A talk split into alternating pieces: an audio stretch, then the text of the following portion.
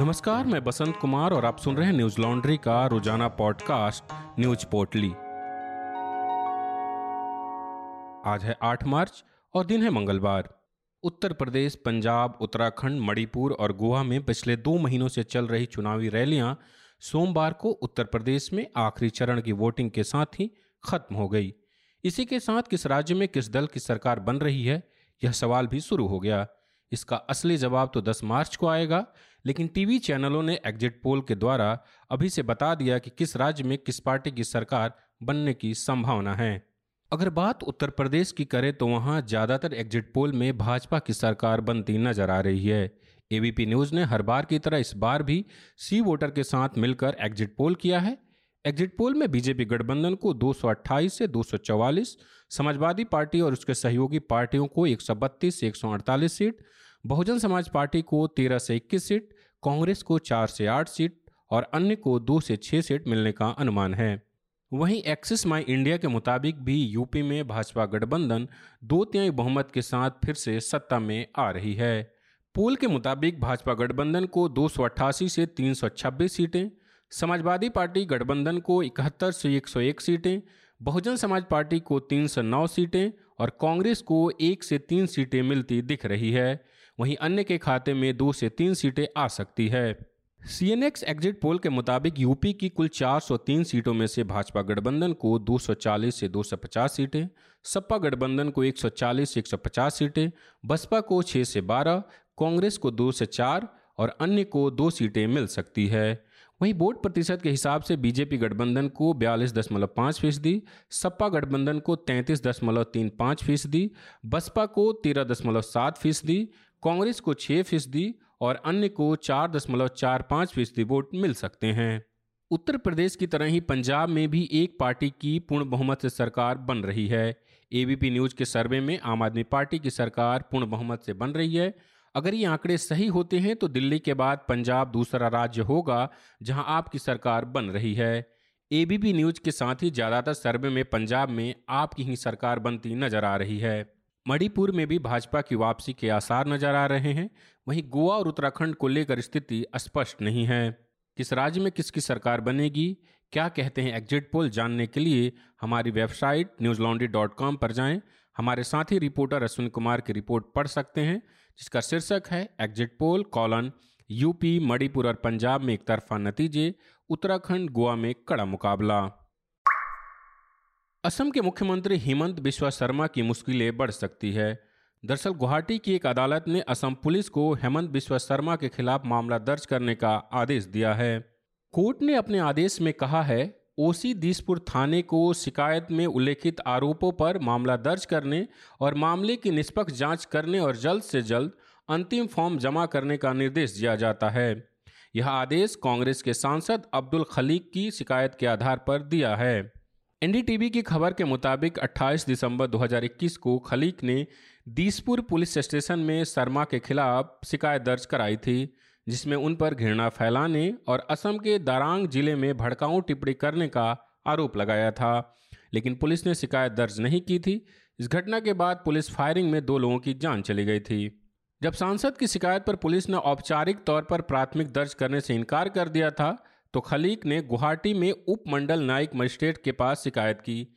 इसकी सुनवाई करते हुए कोर्ट ने पुलिस को मुख्यमंत्री के खिलाफ एफआईआर दर्ज करने का निर्देश दिया है।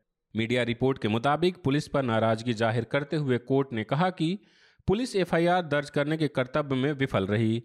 एफआईआर दर्ज करने में विफल रहने से ऐसा प्रतीत होता है कि पुलिस अपने कर्तव्य के निर्वहन में विफल रही है। तमिलनाडु सरकार के मंत्री पी के शेखर बाबू की बेटी जया कल्याणी ने अपने पिता से ही सुरक्षा की मांग की है। जया कल्याणी ने हाल ही में सतीश कुमार से शादी की है। दोनों लंबे समय से रिश्ते में थे। यह शादी परिजनों की मर्ज़ी के खिलाफ हुई है। पीके शेखर बाबू प्रदेश सरकार में हिंदू धार्मिक और धर्मांत बंदोबस्त मंत्री है।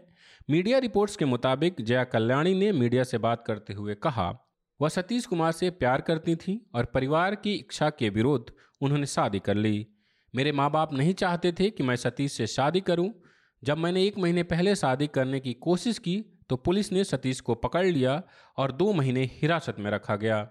मुझे लगता है कि इसके पीछे मेरे माँ बाप का ही हाथ था। जया कल्याणी ने बेंगलुरु के पुलिस कमिश्नर कमल पंत को सुरक्षा की मांग को लेकर पत्र लिखा। मीडिया रिपोर्ट्स के मुताबिक उन्होंने कहा, मैं बालिग हूँ और सहमति से शादी की है। हमें जान से मारने की धमकी दी जा रही है, इसीलिए मैं बेंगलुरु पुलिस से सुरक्षा की मांग करती हूँ। महाराष्ट्र सरकार के मंत्री और शिवसेना नेता आदित्य ठाकरे के करीबी राहुल कनाल के यहाँ आयकर विभाग की टीम छापेमारी कर रही है। शिवसेना के पदाधिकारी कनाल सीडी ट्रस्ट के सदस्य हैं। मीडिया रिपोर्ट्स के मुताबिक आयकर विभाग ने राहुल कनाल के पुणे और मुंबई स्थित घर और ऑफ़िस पर छापा मारा है। दैनिक भास्कर ने अपनी रिपोर्ट में बताया कि अपने करीबी पर छापेमारी से नाराज़ आदित्य ठाकरे ने कहा, महाराष्ट्र पर पहले भी हमला हो चुका है ये दिल्ली का आक्रमण है, यह चुनाव होने वाले हैं। जब भी बीजेपी को महाविकास अघाड़ी सरकार से डर लगने लगा, तब से यह सब शुरू है। बीजेपी का प्रचार तंत्र सक्रिय हो गया है। इन केंद्रीय एजेंसी के आगे महाराष्ट्र झुकेगा नहीं, महाराष्ट्र रुकेगा नहीं। महाराष्ट्र में बीते कई महीनों से केंद्रीय एजेंसियाँ धड़ाधड़ छापेमारी कर रही है। पिछले महीने भी आयकर विभाग ने टैक्स चोरी के आरोप में मुंबई में शिवसेना के पार्षद यशवंत जाधव के परिसरों पर छापेमारी की थी। जाधव की पत्नी यामिनी जाधव भयखला सीट से पार्टी की विधायक है। बता दें कि महाराष्ट्र सरकार के कैबिनेट मंत्री और राष्ट्रवादी कांग्रेस पार्टी के नेता नवाब मलिक को ईडी ने दाऊद इब्राहिम से जुड़े मनी लॉन्ड्रिंग मामले में गिरफ़्तार किया था। भाजपा नेता उनके इस्तीफे को लेकर लगातार प्रदर्शन कर रहे हैं। हालाँकि राष्ट्रवादी कांग्रेस पार्टी ने इस्तीफे से इनकार कर दिया है। शिवसेना और आकपा ने आरोप लगाया कि महाराष्ट्र सरकार को अस्थिर करने के लिए उनके नेताओं को केंद्रीय एजेंसियों द्वारा निशाना बनाया जा रहा है। बीते दिनों शिवसेना नेता संजय राउत ने प्रेस कॉन्फ्रेंस कर आरोप लगाया था कि शिवसेना की नेतृत्व वाली सरकार को गिराने के मकसद से केंद्रीय एजेंसियों का दुरुपयोग किया जा रहा है। केंद्रीय एजेंसियाँ हमारी पार्टी के नेताओं को परेशान कर रही है। इन एजेंसियों का इस्तेमाल कर हमारे नेताओं पर दबाव बनाया जा रहा है। रूस और यूक्रेन के बीच चल रहे संघर्ष में जहाँ भारतीय छात्र अभी भी फंसे हुए हैं, वहीं एक छात्र नवीन खेरपा की मौत हो गई थी। अभी तक छात्र का शव भारत वापस नहीं लाया गया है। नवीन का शव कब भारत वापस लाया जाएगा, इस सवाल पर कर्नाटक के मुख्यमंत्री बसवराज बोमई ने कहा।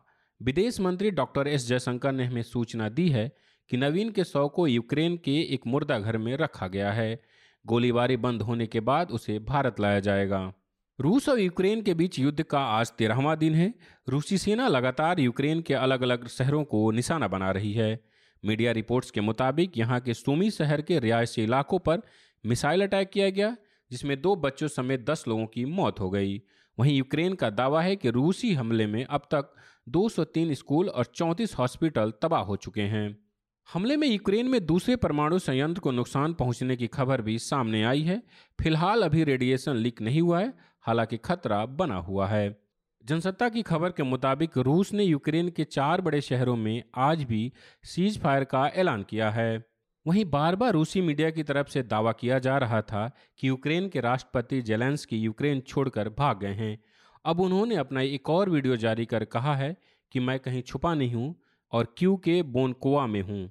इसी बीच भारत के प्रधानमंत्री नरेंद्र मोदी ने सोमवार शाम यूक्रेन और रूस दोनों के राष्ट्रपतियों से बात की।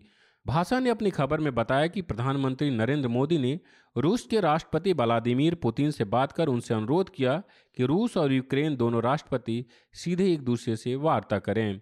प्रधानमंत्री कार्यालय की ओर से जारी एक बयान के मुताबिक, मोदी ने कहा कि उनकी सलाह पर पुतिन यदि अमल करते हैं तो इस विषय पर जारी शांति प्रयासों को काफ़ी मदद मिल सकती है।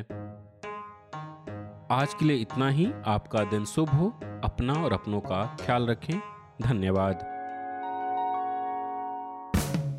न्यूज़ लॉन्ड्री के सभी पॉडकास्ट ट्विटर आई और दूसरे पॉडकास्ट प्लेटफॉर्म पे उपलब्ध हैं। खबरों को विज्ञापन के दबाव से आज़ाद रखें। न्यूज़ लॉन्ड्री को सब्सक्राइब करें।